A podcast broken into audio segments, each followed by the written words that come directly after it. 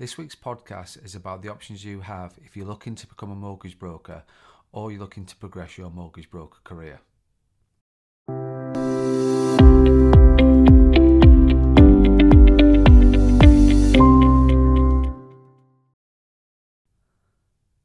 Welcome to the Mortgage Broker Broadcast with me, Craig Skelton.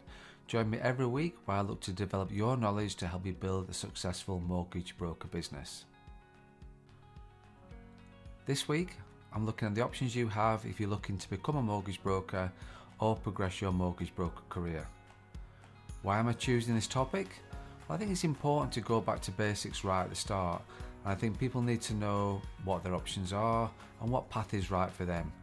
So if people are looking to get into mortgage services or to progress their career, understanding your options is important. That will help you make an informed decision about what path is right for you and not what path is right for somebody else. In this podcast, we're going to get back to basics and look at the four different options on where people can start or move their mortgage broker career. I think it's important to understand that this is my thoughts in terms of the four options, and what I'm going to do is look into those four different options, give you the benefits and also the drawbacks.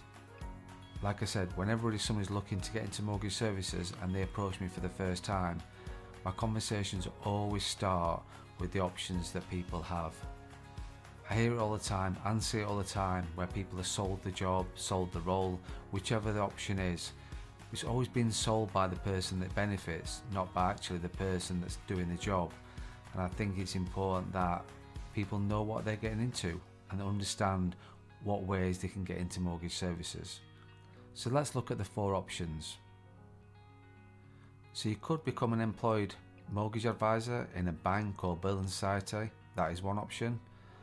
Another option is to become an employed mortgage broker in an estate agency or a mortgage firm. Another option is to become self-employed in a mortgage advice firm. Or the last option would be to set up your own mortgage brokerage and run your own business. I think it's important to point out at this stage that those are four different options, and there's no right or wrong of where you join or where you start your mortgage broking career. People start in the banking and the building side of the world. Some people start in the estate agency as an employed advisor, go self-employed or set up their own firm. There are no right or wrongs. I think you have to make a decision that is right for you.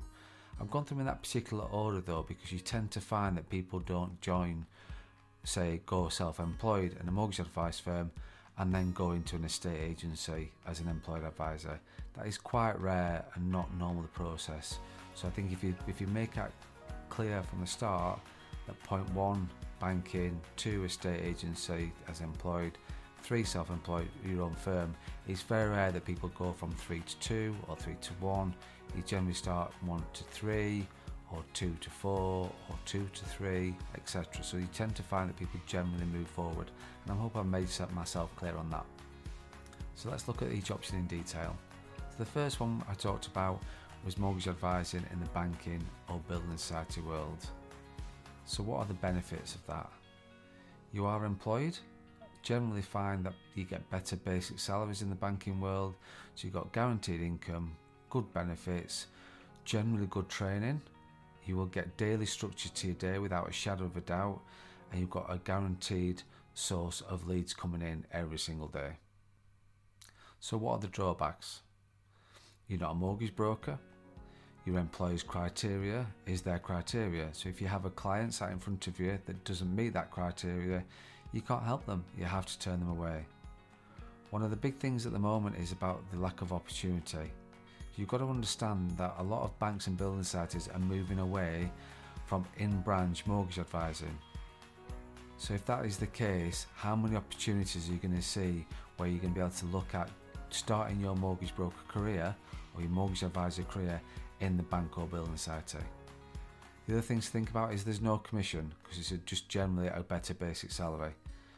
I would question the work-life balance. I would question the flexibility that you have. And also as well, it's whether you want to do that long-term as well. I think you've got to be true to yourself from the start if that's something you want to do.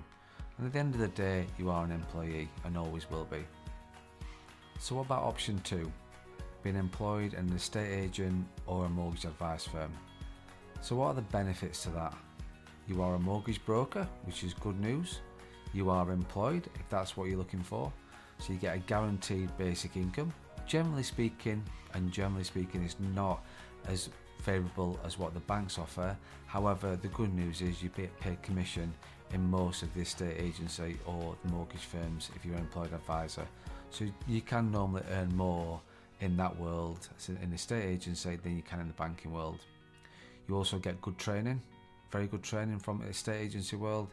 It gives you structure as well to your day. And like I say, you've got commission and you've also got guaranteed leads coming in. So as long as the estate agency branch is doing well, selling houses, you'll find you'll have plenty of opportunity to speak to plenty of clients. So what about the drawbacks of that? We've got to, again, question what the work-life balance is, what the flexibility is with what you're looking for. Again, you've got to think about what you're looking for long-term. At the end of the day, you are still an employee, and they want the sort of quite a bit of piece of meat, shall we say. So you're generally working 6 days a week, generally long hours, and seeing a lot of clients day in, day out.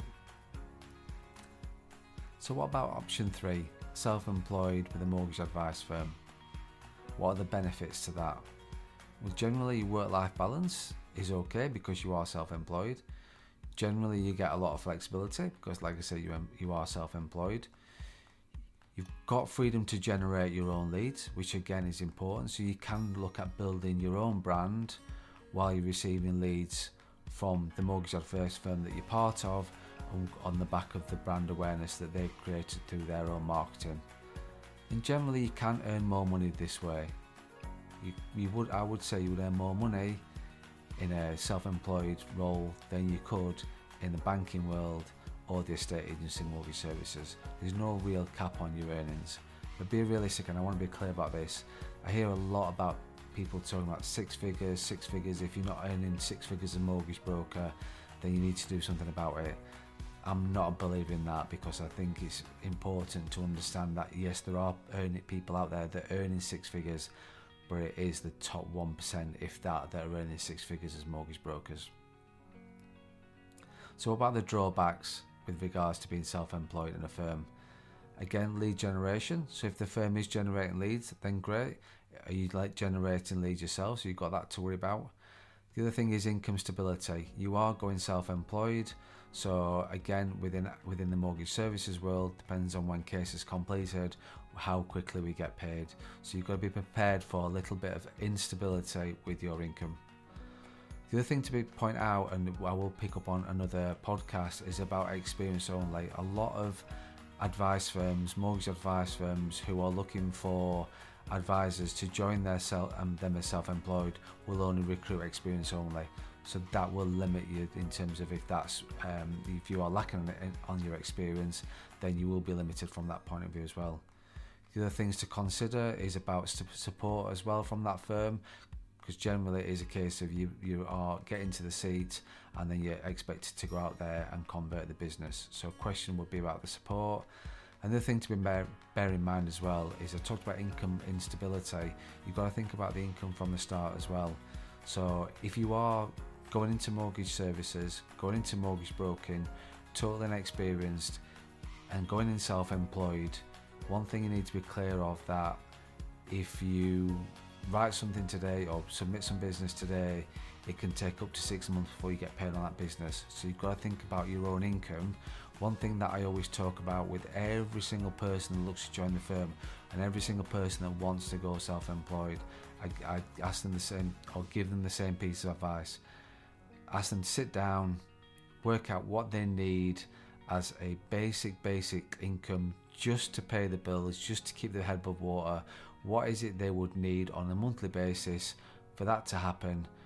Times that by 6, and then have that back in as savings, or however the funds look. It's totally up to you, but have you got 6 months of income guaranteed before your pipeline starts to convert?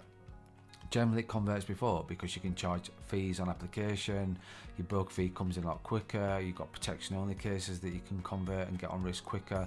So generally it is quicker, but I'd rather go worst case scenario at this stage. And the last one to consider is going self-employed as a business owner. So that has benefits. You've got your own business, you've got your own brand, you're creating your own legacy.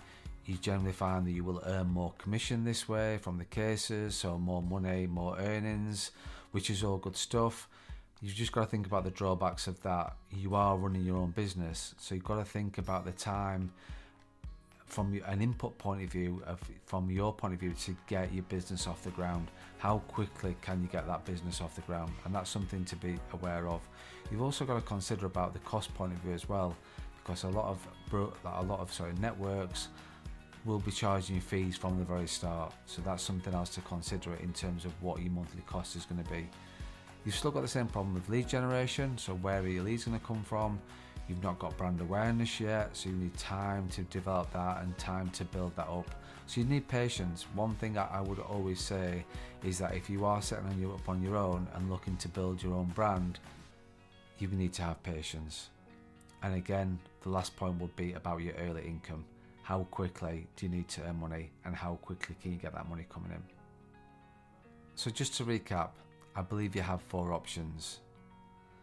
Those four options are mortgage advising in the banking or building society world, being employed in an estate agent or mortgage advice firm, going self-employed within an advice firm, or going all alone and setting up your own firm. In my opinion, you have to make a decision that is right for you and no one else. You have to look at the options in front of you and make a decision based on your personal circumstances and your personal needs and what your personal career goals are, no one else's. Thank you for listening to the Mortgage Broker Broadcast with me, Craig Skelton. Join me every week where I'll be developing your knowledge to help you build a successful mortgage broker business. Please get in touch if you're looking to start your mortgage broker journey or an experienced advisor looking to further develop their career.